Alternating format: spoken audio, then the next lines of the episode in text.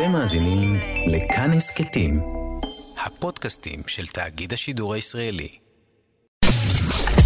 אתן מאזינות ואתם מאזינים לכאן הסכתים. כאן הסכתים, הפודקאסטים של תאגיד השידור הישראלי.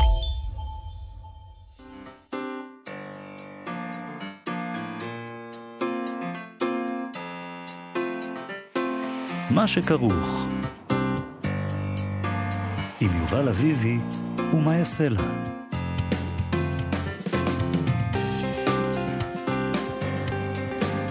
שלום, צהריים טובים, אנחנו מה שכרוך, מגזין הספרות אה, היומי, בכאן תרבות. עדי- בשידור חי, צריך עדיין להגיד את זה. בשידור זה- חי, אנחנו זה פה. קורה. אה, כן. החגים נגמרו, זהו. תנופף רגע מהחלון, שיראו אותך. ש- ש- שכל המאזינים יוכלו לבוא ולצפות. בי. אה, זהו, נגמרו החגים, זהו. זה לא קורה... עוד אמרה- מעט חנוכה, תהיה. רגוע. כן, יהיה שוב חופש מהבית ספר, זמן טוב לקרוא ספרים אה, Mm. בחופשות מהבית ספר. אנחנו ב-104.9 ו-105.3 FM. אה, לא רק, גם ביישומון של כאן, גם באתר של כאן, בכל מיני יישומוני הסכתים שחלקם אני מכיר, כמו נגיד. אה, את יודעת שגם באפל מיוזיק אפשר לשמוע אותנו? מה אתה אומר? כן. למה לא בעצם? למה זה מפתיע? זאת אומרת, לא... אין לי את המכסים אמנם, אבל מה, זה דבר מוזר כזה? באפל מיוזיק יש תחנות רדיו, וכאן תרבות, אפשר אה. ככה לשמוע אותך, אוקיי. באפל מיוזיק. אבל עדיף לשמוע. באפליקציה של כאן. ברור. כדי שתדעו. אוקיי, אה, על ההפקה, טל ניסן ואבי שמאי, על הביצוע הטכני יובל יסוד, וכפי ששמעתם, מה יעשה לה? שלום. שלום לך, יובל.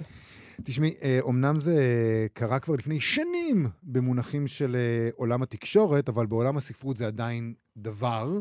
יש זוכה בפרס נובל לספרות 2022. לשם שינוי, השוודים לא עשו תרגיל מצחיק השנה, הם לא תפסו אותנו עם מכנסיים למטה. אם כי בחרו- הצרפתים ראיתי כבר מתלוננים, ויש שם אה, כתבות אה, טינופים כן. על הבחירה. רגע, קודם כן, נגיד מי כן, כן. זכה, כי הם לא יודעים, כי זה רק המאזינים קרה לפני שלנו. שבועיים. נכון. הסופרת, אה, דרך אגב, מופיעה כבר שנים ברשימות ההימורים. זה ממש היה כאילו להגיד, השנה הם אמרו, ניתן לכם בדיוק את מה שרציתם. אבל לא את בוב- רושדי, אבל לא את רושדי. לא את לא רושדי. בדיוק, על יד. נכון. אני ארנו זכתה, אה, אז כשהיא זכתה דיברו לא מעט על השפה הייחודית שלה, על המינימליזם, על הישירות והצמצום במילים והניסוחים שלה. אני מבין שעכשיו מדברים על דברים אחרים? אה, הצרפתים, יש כאלה שם? שמטנפים, אבל אתה יודע, תחשוב אם נגיד עמוס עוז פעם היה זוכה, אז הישראלים היו גם מטנפים. הישראלים. אנחנו אנחנו יושבים פה. באולפן הזה, נכון. ומצקצקים לנו. אז זהו. הם לא מבינים שום דבר, השוודים, תנו לנו ככה זה, להסביר. אין- נביא בעירו, זה... לא, לא מה- המצאנו את מה זה. הם אמרו? זאת אומרת, מה- אנחנו מה- המצאנו את זה, אין נביא הבנתי שיש בעירו. טענות פוליטיות נגדה. יש כל מיני טענות, וגם, אתה יודע, אומרים, היא לא הסופרת הצרפתייה הכי חשובה. אה, כאילו, אם כבר? בחרתם מה, בצרפתים, למה היא... מה פתאום לה? הם הם מזלזל, אתה יודע. שנים היא מופיעה בראש רשימות ההימורים. אוי, אבל אתה יודע שההימורים האלה זה קשקוש. בסדר. אנחנו תמיד מספרים לכולם שזה אבל קשקוש. מי אז מוביל אותה על?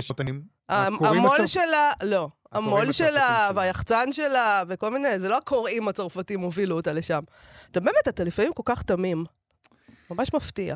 אני... בחור כזה מרחובות. תראי, תם. אני שמח מאוד על הבחירה הזאת, כי הכרתי את הזוכה. הזוכה. אה. הכרתי. הכרת אותה אישית? אמ- לא, אמרו את השם, השוודי יצא. ידעת על מי קודם כל, מדובר. השוודי יצא ואמר את מה שאמר, והבנתי מי זכה. כן. אמר, אמר, זיהיתי את השם, אמר, או, ולא רק זה- זיהית, גם קראת את הס- את כן, הספר, אז אני, אה, יש לי מה נחמד. לומר, אני כן. יודע, אני מכיר, וואו. אם כי, אתה יודע, זה שלא קראנו ספרים לא אומר שאין לנו מה לומר. ודאי, להפך. אני שוב חוזר לספר הזה, איך לדבר על ספרים שלא קראת, לפעמים לקרוא את הספר רק מזיק לאפשרות לדבר עליו, ואנחנו עדות חיה. אבל אנחנו בכל זאת נדבר היום על אנחנו אני ארנו. נדבר על אני ארנו, עם מי שתרגמה את אחד משני הספרים של ארנו שיצאו בישראל, והיא יעצה מדעית לשני, זה האירוע, ולא קמתי מהלילה שלי. אה, אנחנו נדבר עם המתרגמת והסופרת מיכל בן נפתלי, וגם על השפה שלה, יש לה אה, אחרית דבר. לספר אה, לא קמתי מהלילה שלי, שבה היא מדברת על השפה, הפואטיקה של הדמנציה. אה, והיא כותבת שם דבר מאוד מעניין, על, ה- דיברנו על הצמצום של השפה של ארנו וכולי, אז יש לזה גם אה, השלכות תוכניות, למה הבחירה בצמצום הזה, ומה, והרי גם האם שלה, זה הרי יומן שלה, עם אימה שמאושפזת במוסד סיעודי, וגם האם הולכת ומצטמצמת, העולם הולך ומצטמצם בגלל הדמנציה, והשפה הולכת ומצטמצמת, וזה... וזה מעניין, מחובר. כי גם למיכל בן נפתלי יש אה, טקסטים מאוד יפים על הנושא הזה. נכון, אה, אנחנו, אנחנו על דיברנו, האימא וה... דיברנו על הדרך שבה אולי נשאל אותה היום. אולי מיכל בן נפתלי הושפעה מאוד מני ארנו בכתיבה שלה, ונשאל אותה אם זה נכון. הנה הזדמנות טובה לשאול אותה. אמ, אנחנו נדבר אה, אחר כך עם שיפרה קורנפלד על ספרה החדש אין מקום כזה, אבל לפני שני הרעיונות האלה, קניה ווסט. מהי תוכנית ספרות ללא קניה ווסט? הוא שוב ושוב בכותרות. אה, אתמול קראנו שהוא החליט לרכוש רשת חברתית, הוא רוכש אותה. זה דבר מדהים. אני כאילו הולך לקנות זיתים. למה אנחנו אומרים רוכש כשמדובר במשהו שקונים שהוא עולה הרבה כסף, כן. ולא אומרים קונה? כי זה הוא רוכש. רוכש אותה, אוקיי. הוא בא ורוכש. עכשיו הוא רוכש, כן. אה, אנחנו קונים זיתים, לפעמים אוטו יד שנייה. הוא, טוב, זה אנשים עם שני מיליארד. כמה יש לו? שני מיליארד? משהו לא כזה? יודעת, יובל, לא לא בדקתי כמה יש לו. רגע, הרבה. בשיר נעשה גוגל, יש אתר כזה שאומר אה, net worth of, והוא יזכלה לנו כמה הוא שווה. בכל מקרה, הוא מתכוון לקנות את אפליקציית המדיה החברתית פרלר. אומרים פרלר או פרלה, פרלה זה בצרפתית, אבל הם אמריקאים, אז אומרים פרלר. אה, זאת אה, אפליקציה שמזוהה עם הצד הימני הקיצוני של המפה הפוליטית בארצות הברית. זו אפליקציה שהוחרמה בעבר על ידי אפל וגוגל. זאת אומרת, נגיד, אה, לא יכולת להגיע אליה דרך מנוע אי חיפוש אפשר של היה גוגל. להוריד שם את האפליקציה אצלם פשוט, עד כמה שאני מבינה. הם פתחו אותה, או היא פרחה בעקבות העובדה שחסמו כל מיני פעילי ימין קיצוני בטוויטר ובפייסבוק. בעיקר את דונלד טראמפ, אגב. שהוא פעיל. קצת יותר מפעיל ימין. ימין. קיצוני, דונלד טראמפ. אז מה שקרה זה שקניה ווסט השתולל קצת בטוויטר ובאינסטגרם בשבוע האחרון, עם כל מיני דברים אנטישמיים שהוא כתב, ובעקבות זה החשבונות שלו נחסמו. מה עושה איש עשיר מאוד שחוסמים אותו ברשת חברתית? קונה לו אחת, שתהיה לו בבית. רוכש. זה החלום, נכון? פשוט, מי אתה יחסום אותי? מגיע למלון, מי? המלון אומר, אנחנו לא מאחסנים אנשים כמוך, אתה אומר, אין בעיה. קונה מחר- את המלון. מחר אני קונה אתכם. יפה. קניה ווסט הגיב לעניין הזה שהוא קונה אותם, ואמר, בעולם שבו יש דעות שמר, שמרניות, אה, סליחה, בעולם שבו דעות שמרניות נחשבות לשנויות במחלוקת, עלינו לוודא שיש בידינו הזכות להביע את עצמנו באופן חופשי. הוא בכלל שמרן. הוא שמרן. הוא שמרן. ג'ורג' פארמר, מנכ"ל חברת טכנולוגיות פרלמנט, שהיא חברת האם של פרלר, אמרה, אמר שהעסקה הזאת תשנה את העולם ואת היחס לחופש הביטוי, ושקניה ווסט עושה צעד מהפכני בכל הנוגע לחופש הביטוי בתקשורת, ולעולם הוא לא יצטרך לחשוש שוב מהשעיה מהרשתות החברתיות, בטח לא... שנכון, כן, כי זה שלו, כן. אז זה פשוט, יהיה נכון. קשה להעיף את הבעלים. יפה. Uh, הוא גם המשיך והתחנף, הרי זה הבוס החדש שלו, ואמר שקניה מוכיח שהוא מקדים בכמה צעדים את הנרטיב של התקשורת המסורתית, ופרלמנט גאה בכך שתעזור לו להגשים את מטרותיו. Um, הם, הם אמרו בחברה שם שהרכישה תבטיח שלפרלר יהיה תפקיד עתידי ביצירת חברה נטולת ביטולים, שבה כל הדעות יתקבלו בברכה. יש לי הרבה דברים להגיד. בבקשה. ראשית, אני רוצה להגיד שפרלר כבר אה, עמדה במוקד השיח שלנו, נכון? דונלד טראמפ הרי דיבר על זה שהוא עובר נכון. היום. ומה אני אגיד לך? זה היא לא נסקה. לא שינו כלום. כן, גם כאן אה, רוב האנשים ימשיכו לנסות להיות בפייסבוק ובטוויטר ובאינסטגרם ובטיק טוק, ולא בפרלר. זה- חכה, איך אתה יכול להגיד את זה? ת, ת, ת, תגזרו את אבי שמאי, המפיק שלנו, שיגזור את מה שאמרת עכשיו, נשמיע קצת. את זה בעוד שנה, ונראה. זה מתחבר קצת לאני ארנו. כן. כי היה לנו הרי משדר מיוחד בהגשתו של אה, נכון. עמיתנו. שמעתי. אה, גואל פינטו הגיש אה, עשית משדר, את הפדיחה שלך, יובל. ועשר דקות לפני אחת שעון ישראל, אני אמרתי, אני ארנו, לא תזכה בפרס הזה. ואז חלפו עשר דקות והם יצאו ואמרו, אני ארנו. ואז... אז אה, אה, מחר פרלר הופכת להיות הרשת החברתית, ואת מי ישאו משם? את יובל אביבי. לא, לא יהיה קשה, אין לי חשבון. אבל אני רוצה להגיד, שוב אנחנו ניצבים מול עולם שיש בו קצת בלבול בכל הנוגע למושגי יסוד. למשל, מה זה שמרנות? מהי נכון. שמרנות? מה זה חופש ביטוי? מה הן דעות בכלל? אם נגיד אנטישמיות, אה, זה פשוט דעה שמישהו יכול כן, להחזיק בה אני בסבבה? יודע, לדעתי היהודי- כל היהודים הם מניאקים. פשוט דעה כזאת. אולי כן, אולי זה פשוט דעה שמרנית. בדיוק. כן, זו אגב, דעה שמרנית. ככה אני מבין את מה שקניה ווסט אומר, ואגב, זה, זה נכון גם לגבינו. את יודעת, לפני כמה שנים אה, התחלנו פתאום אה, לקבל פנימה את המונח אפרטהייד. כל הזמן אומרים לנו אפרטהייד, אפרטהייד, ואז התחלת לראות כל מיני סטטוסים בפייסבוק ובטוויטר. אם X זה אפרטהייד, אז אני אפרטהייד גאה. ואומרים אפרטהייד, אני לא. נבהל מהמילה. מה, מה, אז מה, מה, אפרטהייד. אם אני ציוני ואני רוצה הפרדה בינינו לבין אה, ערבים, אז מה, זה אפרטהייד? אז אני אפרטהייד גאה.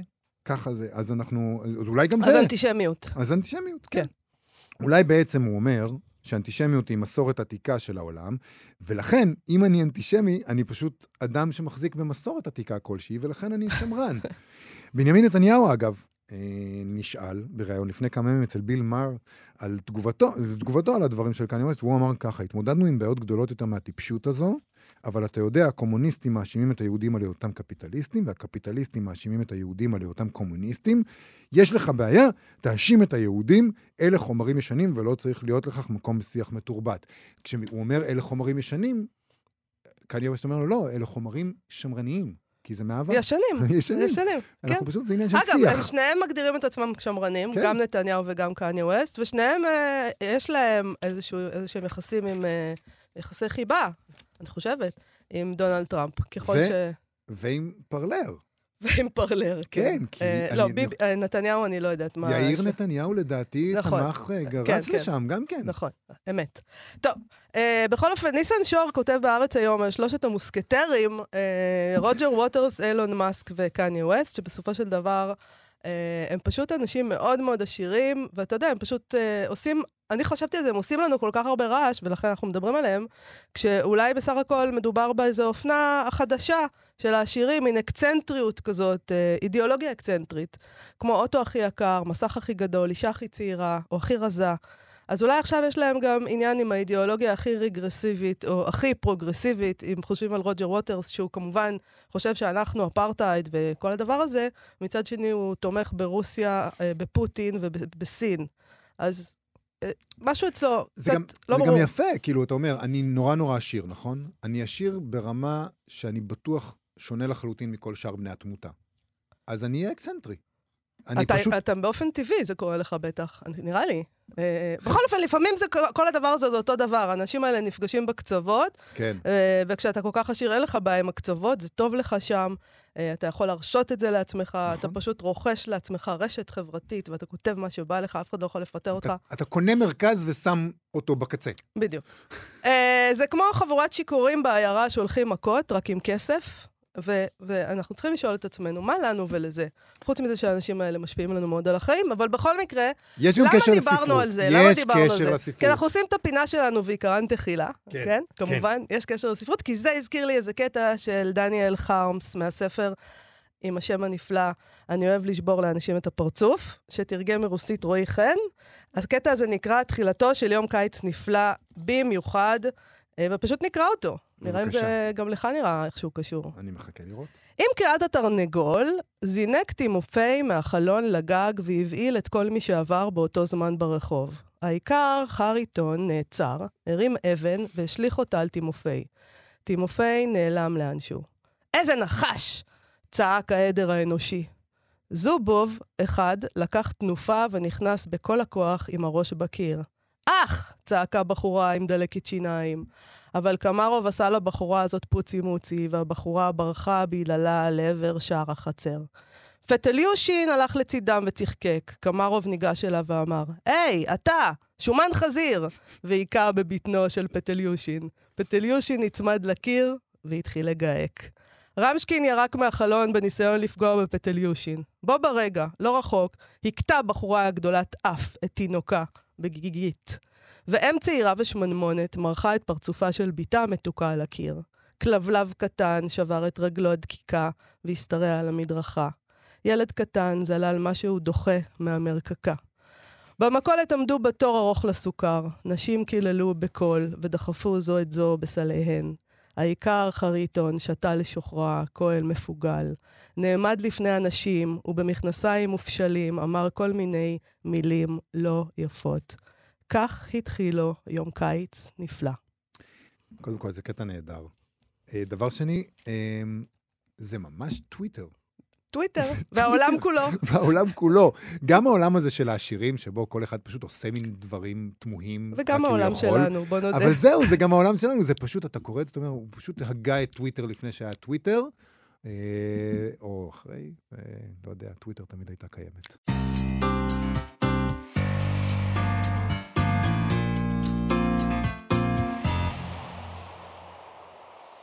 מה שכרוך בכאן תרבות, חזרנו. לפני כשבועיים הוכרזה הזוכה בפרס נובל לספרות לשנת 2022, הסופרת הצרפתייה אני ארנו, ששני ספרים שלה תורגמו לעברית. האירוע, שזה ממואר שלה, על הפלה שעברה כסטודנטית צעירה בצרפת, אה, צרפת שבה ההליך הזה בכלל היה לא חוקי עדיין, אה, וגם לא קמתי מהלילה שלי, שהוא בעצם אה, יומן שהיא כתבה בזמן שבה אימה, הלוקה בדמנציה, אושפזה במוסד סיעודי. שני הספרים האלה יצאו בסדרת ושתי של הוצאת רסלינג, ואת הספר האחרון אה, תרגמה מצרפתית פרופסור מיכל בן נפתלי, שהייתה גם היועצת המדעית של הספר הראשון.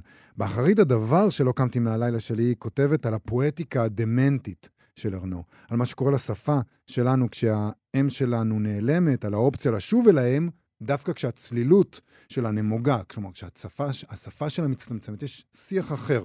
ולרגל הזכייה, כדי להבין מה ארנו עושה עם השפה שלה בשני הספרים שלה שתורגמו לעברית, הזמנו את המתרגמת והסופרת מיכל בן נפתלי. שלום. שלום, שלום יובל, שלום מאיה. שלום וברכה. בואי נתחיל עם הדבר הזה שקראת לו פואטיקה דמנטית. כן, מה זה פואטיקה דמנטית? אמ, טוב, השיר ששאלו, מי שר את השיר שהשמעתם עכשיו? אוקיי, זה ספיני על אורנדנס, כאילו. אה, בדיוק. אז רוקדים. אה, אוקיי, פואטיקה דמנטית. אה, שום דבר לא מקרי, מיכל. אבל לחלוטין, כן. העיקר שרוקדים בסוף. קודם כל, כמו שאמרת, שני הספרים שתורגמו הם מז'אנרים שונים, למרות שיש ביניהם זיקה. אה, הראשון הוא באמת הדבר אני ארנו המובהק, שהוא הסוציו-אוטוביוגרפיה, זאת אומרת, אה, זו כתיבה מסוג אחר לגמרי, שעה שהיומן זה מה שמוריס בן שו אמר, זה מה שאנחנו כותבים כשאנחנו לא כותבים, אנחנו כותבים יומן. Mm. אז, אה, והיומן הזה זה יומן ביקורים שהיא עורכת, כמו שאתה אומר, בבית אבות, כמו שזה נקרא באותה תקופה, שאימה דמנטית מתאשפזת שם, ו... ומה שקורה שם זה אה, שבמובן מסוים היא מוותרת על היד הכותבת שהיא פיתחה בספרים האחרים שלה. זאת אומרת, אה, היא לגמרי קשובה לשפת אם שמצידה הולכת ומתמעטת. ובמקום להפעיל עליה כוח, ובמקום להיות אה, הסובייקט שיודע או שאמור לדעת, גם היא הולכת ומתרוששת. וכשדיברתי על פואטיקה דמנטית, דיברתי על איזה התנסות מאוד מאוד קדומה, שבה שני הגופים במובן מסוים מתמזגים, וההבדלים ביניהם מטשטשים. מה שמאפיין את היומן הזה זה שאנחנו בקושי שומעים על מה שמתרחש מחוץ, למרות שיש לה חיים בחוץ. ולמרות שהיומן אמור, בתפיסה הנוהגת שלנו, שיומן אמור לצבור את הימים ואת המעשים של הימים, אנחנו לא צוברים איתה שום דבר. זאת אומרת, גם היא, הופך, היא הולכת ועוברת את אותו תהליך של התרוששות, ולכן... אה, יש בזה... אה, לזה, יש בזה קשר, ל... ל... נגיד, לחוק האב, את כותבת עליו, שאנחנו, כולנו מתחילים שם בעצם, בפואטיקה mm-hmm. הדמנטית, נכון? אנחנו מתחילים במקום שבו אנחנו ילדים אה, רכים, רק נולדנו, אין לנו עדיין שפה. Mm-hmm. יש לנו mm-hmm. חיבור בלתי אמצעי עם האם, בלתי לשוני, ואז אנחנו הולכים ומתבגרים ורוכשים את השפה ונכנסים בעצם לעולם המהוגן הזה של האדם כן, המודרני, כן. שיש לו את השפה כן. והכל מסודר. כן. ובעצם חשבתי על זה שמה שאת אומרת, שהפואטיקה הדמנטית... אה, היא, היא ההזדמנות, ה, היא, יש בה בעצם, בתוך הדמנציה, יש פוטנציאל עצום, רגע לפני הפרידה הסופית, לחזור למקום של חיבור עם האם, למצוא מקומות שבהם, דווקא בגלל הדמנציה, אפשר לחזור למקום הזה שבו הלמות הלב זה הדבר המשותף הזה, שהלב של העובר והלב של האימא דופקים באותו קצב. כן, יש משהו של אפקט, אפקט במובן של רגש אה, שמתגשם בגוף. אה, גם אצל אה, נשים וגם אצל גברים אגב, זאת אומרת גם בארץ, אה, העלילה הזאת שאתה מדבר עליה, עלילת האם, המכתב אל האם אם אפשר לומר, בהקשר הזה. גם אצל בארט, הלשון שלו ביומן האבל, שהוא גם יומן מאוד מתוחם, מאוד מוגבל מבחינת התכנים אה, בתוכו, אה, הולך אל המקום הזה, שהוא מקום מאוד ראשוני. תראה, זה, זה מעניין למשל לחשוב, כשיצא הספר של נוגל בלח, האיש הזקן, ושם היה מדובר בדמנציה של אב, והאב הזה היה משפטן, והוא גם, נדמה לי שכתב איזה מילון בולגרי-עברי, הוא כאילו היה ממש ההתגשמות עצמה של הסדר הסימבולי. והאופן שבו היא הולכת אליו שונה מהאופן שבו, אני חושבת, גם גברים וגם נשים ילכו לדמנציה שלהם. אבל חייבים פה גם להזכיר, כן. מיכל, את בגד כן. מאש, ואת מה שאת כן. כתבת, על, על כן. ה... יש שם אה, את הסיפור על האישה הזאת שמאשפזת את עצמה אה, במוסד הסיעודי ביחד עם אימא שלה. כלומר, נכון, איזו התמזגות כן. אחרונה, או, או ראשונה אפילו, במקרה שם. תראי, במובן מסוים מבחינתי זה היה איזה סוג של רדיקליזציה של ארנו. זאת אומרת שאשי לארנו, אנחנו יודעים שיש לה חוץ, יש איזה רגע נפלא שבו היא יוצאת, אה, והיא יוצאת מה- מה- מהשהות הזו שהיא מאוד מאוד קשה לה, ו- ופותחת את הרדיו ושומעת שיר של לאו פרה, סט אקסטרה, כאילו זה מדהים, זה נפלא, זה אחלה, זה כביר, והיא אומרת שהיא מתחברת מחדש לאירוטיות של החיים. וכשכתבתי את שולי הספר, שזה באמת הנובלה השנייה בבגד מאש, אז אמרתי, אוקיי, לא יהיה שם חוץ. היא פשוט אה, תתאשפז עם האימא שלה, לא תהיה שום הבחנה בין המאשפזת למתאשפזת, והאירוטיות היחידה תהיה מכוונת כלפי האם, כלומר, כלפי השקיעה, כמה שזה פרדוקסלי, כן. כלפי ההתרוששות, זה, זה היה הנושא, ובאמת כתבתי את זה. אה, כמה שנים אחרי שתרגמתי לא קמתי מהלילה שלי, זאת אומרת, ההשפעה היא פה מפורשת אה, לחלוטין, לא בגלל שאני מושפעת מארנו בדרך כלל, אבל... אה, הרגשתי שאיכשהו גם החיים לקחו אותי. זה מעניין זה, אותי- זה מחלחל פנימה, כן. זו שאלה שבעצם היא שאלה מאוד אישית, אבל זה מעניין אותי.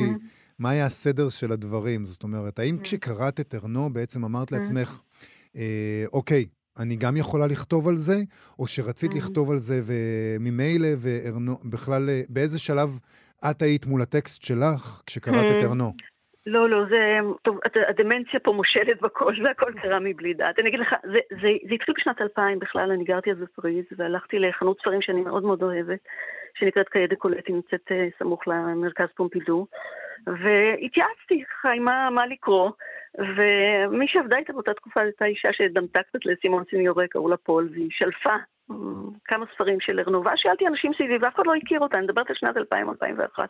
וקראתי אז את פסיון סאמפל, שחלקים ממנו עכשיו תורגמו במוסף של ידיעות אחרונות על ידי אילי ראונר וגיא יעקבי, וקראתי גם, וקראתי את הספר הזה, ואני זוכרת שהוא הוא המם אותי. היה בו, אני ממש זכרתי סצנות מתוכו, ולא ידעתי שהחיים שלי עתידים אה, להגיע לשם, כשאימי התחלה, לא, לא היה לי מושג. כמובן, באותה תקופה. ואני זוכרת שהספר הזה מאוד אה, אה, טלטל אותי דווקא בגלל שהוא עשה מהלך אחר מהספרים האחרים שדיברו הרבה בשבוע האחרון על ה... הסגנון המאוד אה, מדעי, קליני, אה, עם טמפרטורה, נטול פאתוס, נטול סנטימנטליות, זה לא נכון על ספר הזה. אגב, יש בו פאתוס, ויש בו אפקט, שוב, יש בו ריגוש. אז ואז אני- אני אה, רוצה- אמי חלתה, רק כן, רציתי, כן, כן, כן. אמי חלתה פשוט הוצאתי את הספר מהמדף גם, מה שנקרא, מבלי דעת.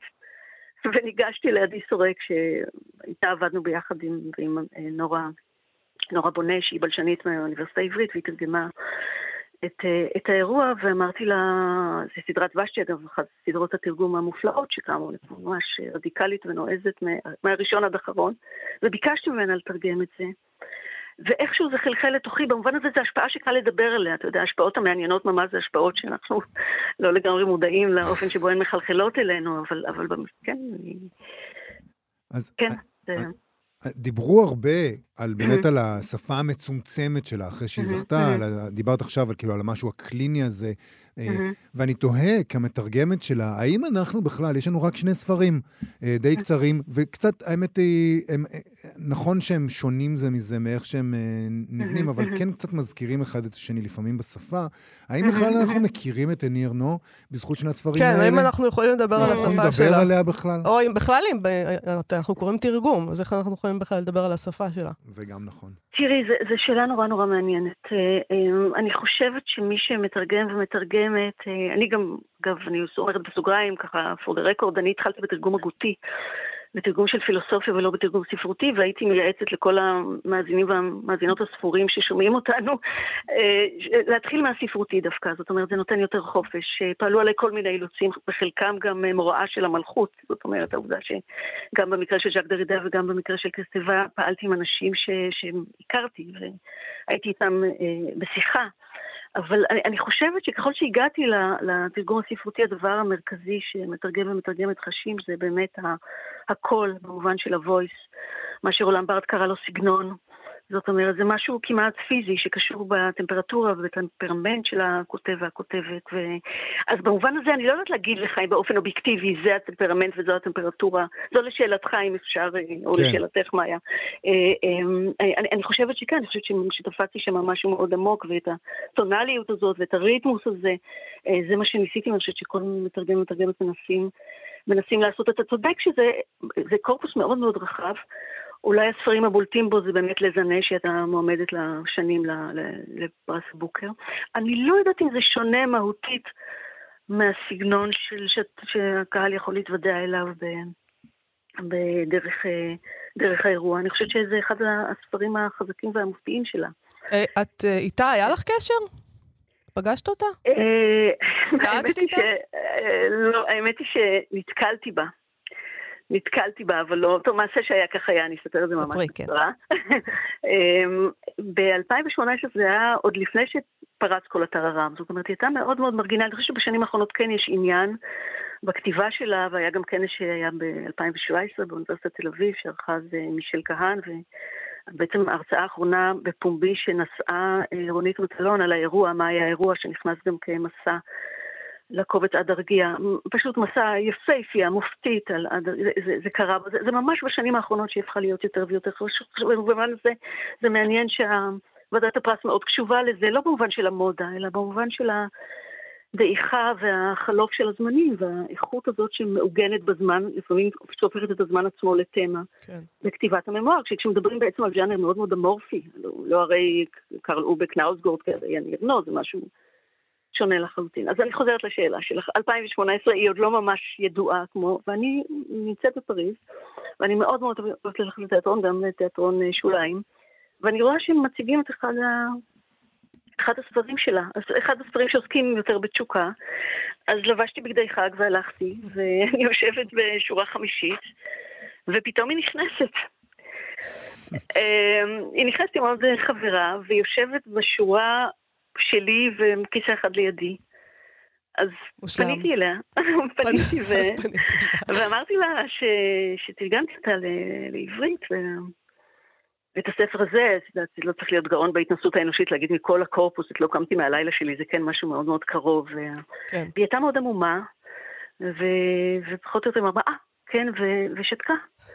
ואז התחילה הצגה, וההצגה הייתה נהדרת, ו...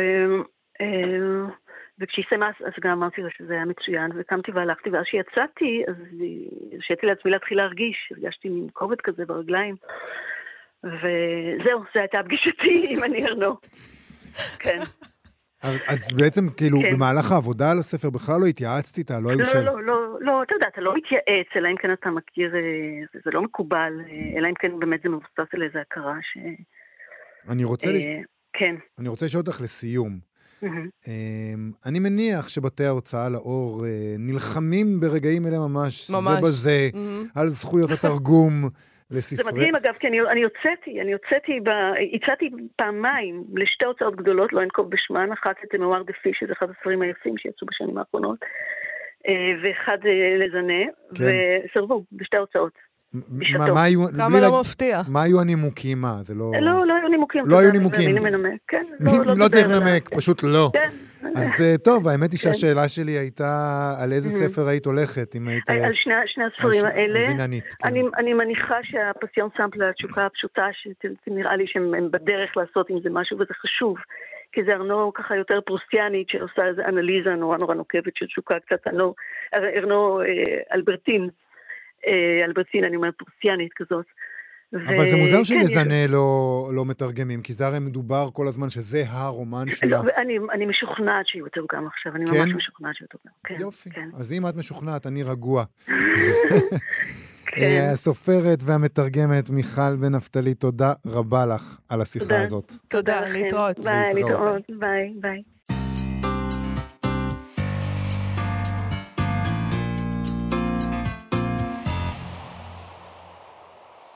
אנחנו מה שכרוך, בכאן תרבות חזרנו. הגיבורה של הספר של שפרה קורנפלד, אין מקום כזה, אין מקום כזה. קשה, אה? לא. אין מקום כזה, זה... יש משהו שלא קשה לי? בלשון? אין הכל- מקום כזה. הכל הולך ומצטמצם אה, אצלי. אין מקום כזה. זה ספר שיצא בהוצאת כנרת זמורה עכשיו. הגיבורה שלו נמצאת בניו יורק שבנייני התאומים קורסים. אבל עוד קודם לכן הבית שלה האישי מתרסק.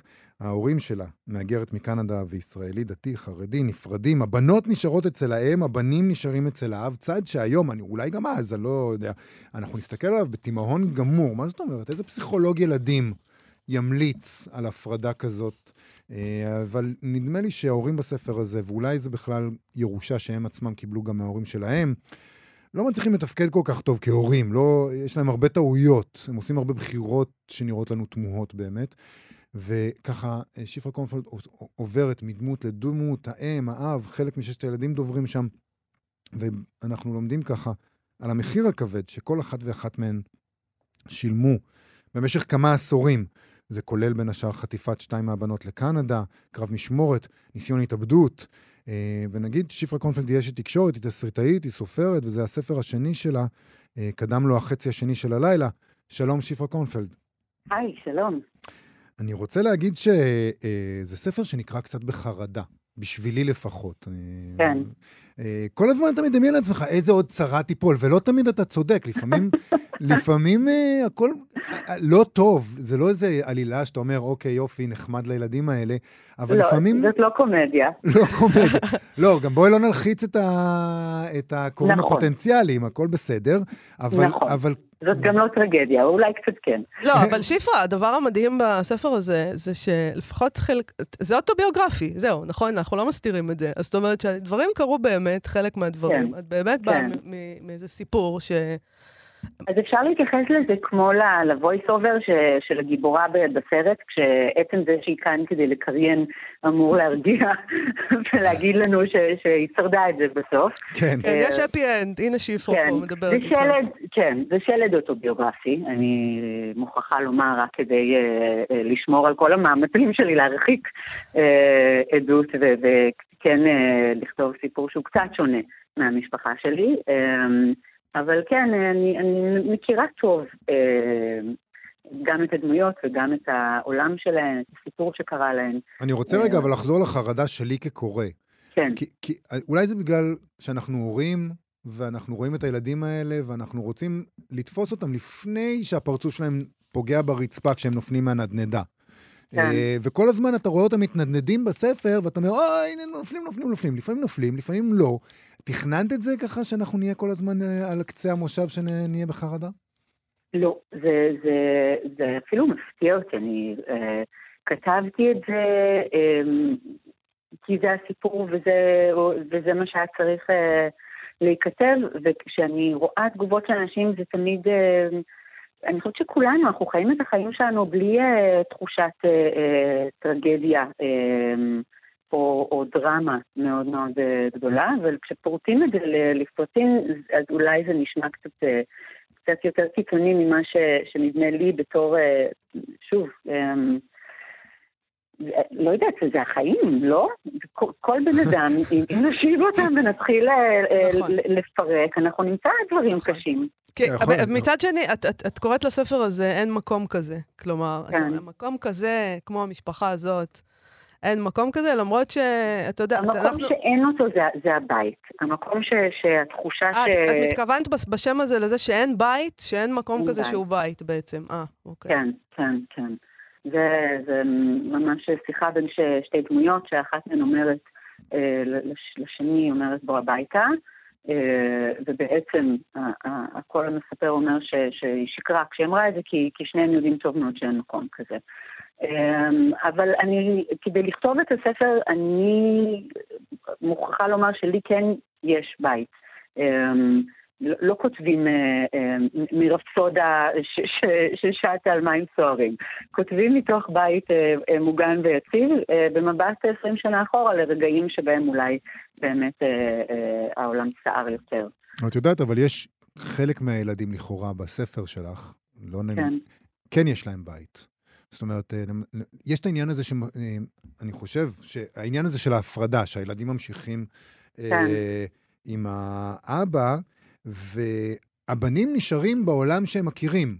הם נשארים נכון. בדת, הם נשארים עם האבא, הם, הם ממילא נכון. היו של האבא נגיד, כן, אה, אבל ו- באמת, כן, אותם ו- אנחנו פחות שומעים בספר. ושומעים כן. אותם פחות בספר, ונראה כאילו, אה, אני לא יודע אם טוב להם, אני לא כן. נכנס לתוך השיפוט הערכי, אבל לפחות הם נשארו בתוך אותו בית ערכי שהם, נול- ו...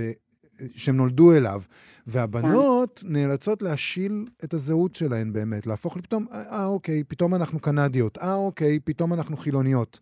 זאת אומרת, נור, נור, ב, ב, באקט כמעט מלאכותי. והבנים נשארים נכון. במקום שמוכר להם. אז, אז באמת כל הנושאים של, של עזיבה ונטישה מעסיקים אותי המון, כמו שאפשר להבין, ו- והשאלה אה, אם עדיף להיות אה, בצד הנוטש או בצד הנשאר היא שאלה שאני אני לא יודעת לתת עליה תשובה. אה, גם באקט הזה של ההיבחרות, אני חושבת שיש אה, אה, אה, מימד טראומטי. אה, להיות זה שנבחר זה, זה עול- ש- שצריך אה, לשאת. ומהצד השני אלה שנניח במרכאות נחטפים או לא במרכאות, אז מגלים דברים כשנשלפים מתוך האוטומט, ויש בזה גם אמ, מתנות ו- ודברים שאפשר אה, לחלץ מזה, אז אני לא יודעת לומר. אמ, שוב, כאילו, וגם ילדים הוריים שצריכים לטפל בהורים שלהם אז הם אה, מאבדים את הילדות, אבל הם, הם מרוויחים תחושת מסוגלות ויש... יש את העניין פה בספר הזה של האחות הגדולה במשפחות כן. אה, דתיות, נכון, וכל מה שמוטל על כתפיה, שזה מה נכון. שאת היית. נכון. לנהל ו- את כל הקרקס הזה, שבאמת. אה, פתאום קראתי, אמרתי לעצמי, חבל שלא עשיתי מלא ילדים. מישהו היה דואג לזה במקומך. את הראשונה שאת אה, את יולדת, היא כבר תנהל הכל. זה נראה לי ממש. סידור. סידור טוב. דמות פוליטית בכירה בחברה החרדית, האחות הגדולה. אני התחלתי להסתכל ברחוב, אה, כל פעם שאני אה. רואה את הילדות האלה, התחלתי להסתכל עליהן פתאום כן. אחרת. אה, מסתובבים אני זאת בגילאים- שאנחנו לא מרשים להם ללכת. לבד, הם הולכים חבורה. נכון. אבל את נכון. יודעת, אנ- אנחנו מדברים על זה, דיברנו על זה גם אתמול בתוכנית שלנו במקרה, דיברנו על ספר שקשור אה, לאבות ובנים, וזה בולט גם כאן, שיש, שהדבר הזה הוא פתולוגיה תורשתית, כן? אנחנו מעבירים את זה מדור לדור. נכון. ואני לא נכון. רוצה להעיד עלייך, חס וחלילה, אבל הרבה פעמים יש את הילד ההורה, שמטפל בהורים הלא מתפקדים שלו, וכשהוא הופך להיות הורה, הוא לא מתפקד בעצמו, הוא הופך להיות אה, עוד שכפול. אני אני לא רוצה. להעיד עלייך, אבל חס תתחילי וחלילה. לתפקד. לא, לא, לא, חס וחלילה. אבל נגיד, נביא ההורים, את הבת שלי שתעיד. בדיוק, תביא אותה, תעלי. ההורים בספר שלך, הם אולי היו פעם הילדים המתפקדים האלה מתחת להורים לא מתפקדים, אבל אז כשהגיע כן. התור שלהם, הם לא מצליחים לעשות את זה. אמ, אני, אני חושבת שההורים בספר הזה, אה, הם היו ילדים, הם נשארו ילדים, הם ילדים שנשארו ילדים. אמ, ואני כן יכולה לומר, לפחות מהחוויה שלי, שברגע שעושים פחות ילדים, זה מאוד מאוד מקל על אה, לא ליפול למלכודות האלה. כי אני אחת משמונה, בספר עשיתי אותם שישה, כי, כי לכתוב שמונה זה באמת אה, גדול עליי. אז אם אני לא יכולה לכתוב שמונה, אני לא יכולה לדמיין לגדל שמונה. ו- ואני חושבת שיש משהו, יש איזה מספר שבו זה, זה כלכלת התשומת לב, כאילו, כמות העיניים שצריך בשביל להשגיח או לראות, אה, להתפעל, להכיר. בקיום של כל כך הרבה ילדים, זה, זה, זה בעיה מתמטית. אמ, כן, זה בעיה, בהחלט. כן, אני רוצה לשאול כן. אותך אולי לסיום, אמ, את, אה, את אמרת מקודם את, את, שאת ניסית להרחיק עדות. כתבת, כן. זה רומן, אה, יש בו יסודות אוטוביוגרפיים. אנחנו היום נמצאים במין עולם כזה שאנשים לא מנסים כל כך להרחיק עדות. מעניין אותי למה ניסית להרחיק עדות. האם עלה בדעתך לכתוב נגיד ממואר, לכתוב את זה אחרת, להגיד לא. אני? כן. אני יודעת שכאילו, אז התשובה שלי היא קלה פה, אני חושבת שקודם כל אני, אה, אה, המוצר שהוא, שהוא אני, הוא מאוס עליי כבר, אני לא מעוניינת לשווק אותו. איזה יופי. וואו, זה כל כך מרענן. ממש. וגם, וגם, אה, עשיתי אני- את זה כבר, כן. זה נפלא. אני רוצה להגיד שכולם צריכים ככה להבין את זה, זו תובנה שצריך. להבין, המותג שהוא אני הוא מאוס, זה באמת, כן, לא, לא, באמת, וגם בסופו של דבר, ושוב, אני, אני מדברת באמת רק עליי כאן, אבל um, התחושה שאני, החופש לספר uh, סיפור במלואו, uh, הוא נגזר מזה שהרחקתי. כי אם הייתי נכנסת עכשיו ומתחילה לטעון, כך קרה ו- ו- ואלו הם הדברים, אני, זה, זה, זה סיבוך שאני מאוד לא מעוניינת להיכנס אליו. Um, וקל יותר אפילו לומר אמת. אמ, כשלוקחים את זה למקום של פרוזה, ולא אה, עכשיו אה, תיעוד. זה נכון, כמו מה שאנחנו. תמיד מייעצים לפוליטיקאים. תכתבו נכון. פרוזה, אל תכתבו... אה, אמרו את האמת כבר. כן, ושם תוכל- תוכלו באמת לכתוב את כל הג'וס. כי- נכון, כי נכון. כשיש עורך דין מעורב בעסק, אז זה פחות קל. בדיוק. קורנפלד, אין מקום כזה, אה, יצא בהוצאת כנרת זמורה. תודה רבה לך על השיחה תודה הזאת. תודה רבה. תודה להתראות. רבה. ביי. יש לו בחורות כמו מים. יש לו בחורות כמו מים, יש לו בחורות כמו מים, יש לו בחורות כמו מים, עד הברכיים. יש לו בחורות כמו מים. בחורות רוחצות ידיים, בחורות רוחצות ידיים, עד הברכיים, בחורות רוחצות ידיים. יש לו ילדים אלפיים. יש לו ילדים אלפיים, יש לו ילדים אלפיים, עד המותניים. יש לו ילדים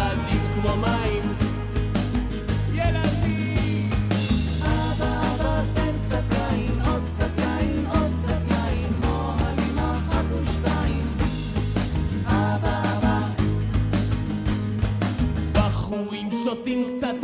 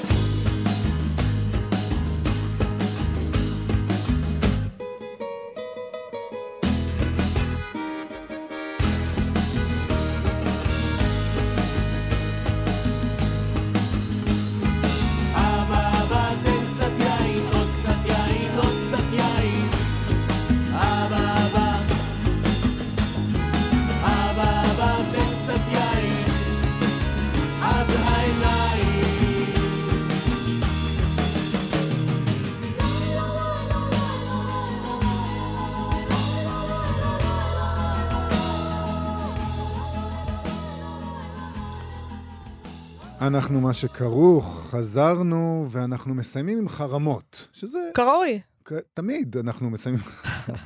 בסופו של דבר, אבל תשמעי, אנחנו מדברים כל הזמן על חרמות ספרים בארצות הברית עכשיו, נכון? כן. וחבל, יש עוד מקומות.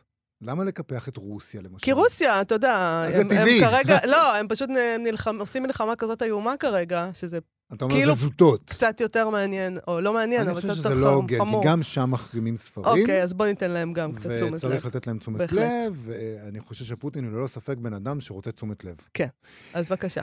יש שם הצעת חוק חדשה, ככה אנחנו למדים, הצעת חוק שמסכנת דווקא את הספרות הרוסית הקלאסית, כלומר הספרות, הספרים המכוננים, הקאנון הרוסי, שהרוסים אמורים להיות הכי גאים בו, זאת אומרת, וזה ספרים שכולנו קראנו ומכירים, הספרות הרוסית הגדולה. נכון. שאגב, באוקראינה יש כאלה שמחרימים עכשיו, כי, בוודאי. כי זה רוסי. אז... לא רק באוקראינה, בכל העולם יש כל מיני אנשים שאומרים, אני לא קורא את טולסטוי עכשיו. סליחה, לא קורא את טוב, טולסטוי. אה, באתר החדשות הרוסי מדוזה, שם כבר טוב, אהבנו. נכון? דיווחו שאיגוד הספר הרוסי שלח מכתב לשלטונות, שבו הוא מזהיר מפני חקיקה חדשה. החקיקה היא נג, אה, נגד תעמולה להטבקית בספרות. הטיעון שלהם הוא שהחוק הזה, אם יעבור, יש חוק כזה שמוצע, יהפוך את ההפצה, ההדפסה והמכירה של קלאסיקות רוסיות ללא חוקיות. אה, אתה יודע, מניעה של יצירות חדשות, זה בסדר, אנחנו כן. יכולים לחיות עם זה, אבל אל, תיגעו לנו בקלאסיקות, סליחה, עד כאן. כל מיני מו"לים אה, רוסים פנו לאיגוד הזה, לאיגוד הספר, בדאגה, ושאלו, האם למשל שדים של דוסטויבסקי יהפוך ללא חוקי בגלל סצנה של התעללות מינית בילד? או האם מורפיום של בולגקוב יהפוך אה, ללא חוקי בגלל סצנה אה, שעלולה להיחשב כעידוד לשימוש בסמים, שגם זה מסתבר. יש שם אה, סעיף. יש שם סעיף כזה. כן. הם, הם בעיקר לא רוצים אה, אה, הומואים ולסביות, אבל גם סמים לא טוב להם. סמים שעושים הומואים ולסביות. אולי סמים של סטרייטים זה בסדר. לך לך זה תדע מה כמו הולך בארצות שם. הברית, את יודעת, שהענישה על שימוש בקוקאין היא הרבה יותר אה, עדינה. אה, מאשר אה, השימוש... אה, ברור, קוקאין זה סם של זה עשירים. סם של לבנים עשירים, אז. לא נוגעים בו. נכון. בשלטונות, אגב, הרגיעו את הארגוד הזה ואת התקשורת. הם אמרו שהקלאסיקות לא ייפגעו, כיוון שמדובר אך ורק בעצירת ניסיונות ספרותיים לתעמולה. וזה דבר שמוגדר היטב כמובן, תעמולה. זה... מידע, הם מגדירים אותו כמידע שנועד לעיצוב עמדות מיניות בלתי שגרתיות. עמדות מיניות. הם שמרנים פשוט. הכל מתחבר.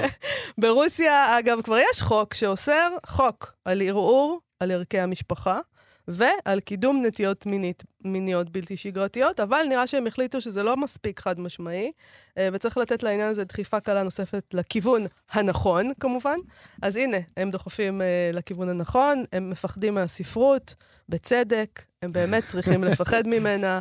אתם ותעשי- תיזהרו תעשו מאיתנו. חוקים, תיזהרו מאיתנו, בדיוק. עם זה, עם, ה... עם האיום הזה, עם המפורש. האיום, האזהרה הזאת לכולם, אנחנו מסיימים להיום. נגיד uh, תודה לטל ניסן ולאבי שמאי על ההפקה, ליובל יסוד ואלעד זוהר על הביצוע הטכני.